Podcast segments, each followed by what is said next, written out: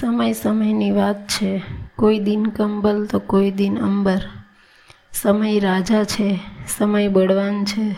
સમય સમય અને કાળ જેમ રાખે, જેમ જીવાડે, તેમ જીવવું. મોજમાં હોઈએ ત્યારે એની આત્મખોજ હોવી જોઈએ કે અત્યારે સમય વર્તમાનમાં જીવીને હું સુખદ પળને ભરપૂર માણીશ. પણ આ સ્થિતિ પણ કાયમ ટકવાની નથી જ. એનો અર્થ એવો નથી કે અકળ ભાવિથી ડરીને જીવવું, પણ તે બ્રહ્મ સત્ય તો શ્વાસના ધબકાર જોડી જોડી જ દેવું પડે કે આ સમય પણ ચાલ્યું જશે. પછી તે સુખનો હોય કે દુઃખનો? પહેલી સ્થિતિ એવી લાવવાની છે કે કોઈ વખત સુખ હોય તો તેની મજા અને દુઃખ હોય તો તેની પીડાનો સ્વીકાર અને સામનો કરવો જ પડે. આથી જ કોઈ કોઈ દિવસ ઘી ગોળ સાથેનું ભોજન મળશે અને કોઈ દિવસ ભૂખ્યા પણ સૂવું પડશે. કોઈ વખત ઉઢવા, ઓઢવા માટે ઠંડીમાં ધાબળો મળે તો કોઈ દિવસ દિગંબર અવસ્થામાં અંબર એટલે કે આકાશ નીચે પણ આવી જઈશું. પણ ખરી મનોસ્થિતિ એ છે કે બંને સમાન લાગે.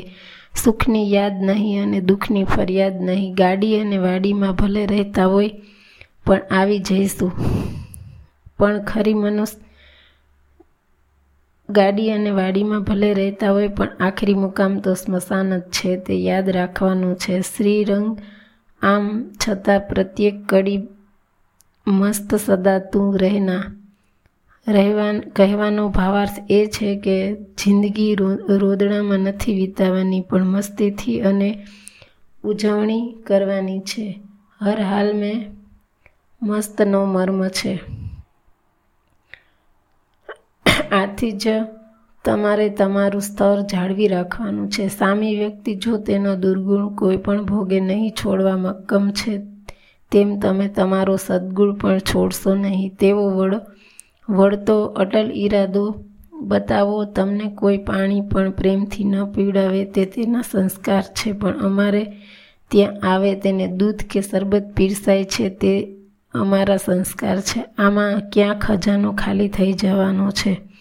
મોટા ભાગે તો બધા આ જાણે જ છે, પણ સવાલ માનસિકતા, ઉછેર અને મનની સ્થિતિની છે. વધુ નીચલી કોટીએ લગાતાર લઈ જવી એ અજ્ઞાન, આ માટે જવાબદાર છે. તમે તો કડવા મીઠા સામ, સાંભળી તમારા મુખમાંથી તો અમૃત જ વરસાવજો. બીજાના અવગુણ, અજ્ઞાન, સંસ્કારી વર્તનની સજા આપણે આપણી જાત પર વધારીને શું કામ આપવી જોઈએ? તેવી આધુનિક દ્રષ્ટિ ઉમેરી સમજ કેળવવી જોઈએ.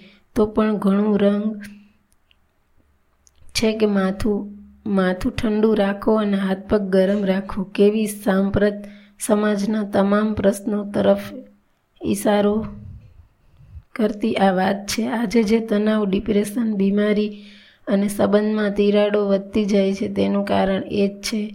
આપણે આ આ ઉપદેશનું ઊંધું કરીએ છીએ. માથું ગરમ અને હાથ પગ પ્રવૃત્તિ વગરના ઠંડા રાખીએ છીએ. કોરોનાના કપરા કાળમાં ભગવદ્ ગીતાના જ્ઞાનથી માંડી સંતોએ લખેલા ભોજ, ભજનો કે એક બે સુવાક્યો આજે પણ એટલા જ પ્રસ્તુત હોય તેને આત્મસાત કરવાનો પ્રયત્ન કરવો જરૂરી છે. બાકી આપણે ડિપ્રેશન કે આત્મઘાતી વિચારોના વમળ, વમળમાં ફસાઈ જઈશું. રણના ઋણાના બંધનનો ખેલ છે. કાળચક્ર ફરે તેને માન આપવું જ રહ્યું.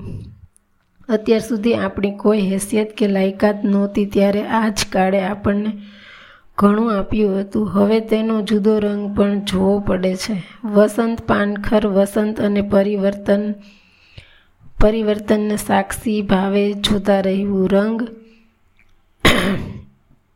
દુઃખ, નભ, બાદલ, આકાશમાં સૂર્ય અને વાદળોની સંતાકુકડીની રમત જેવી લીલા છે આ બધી.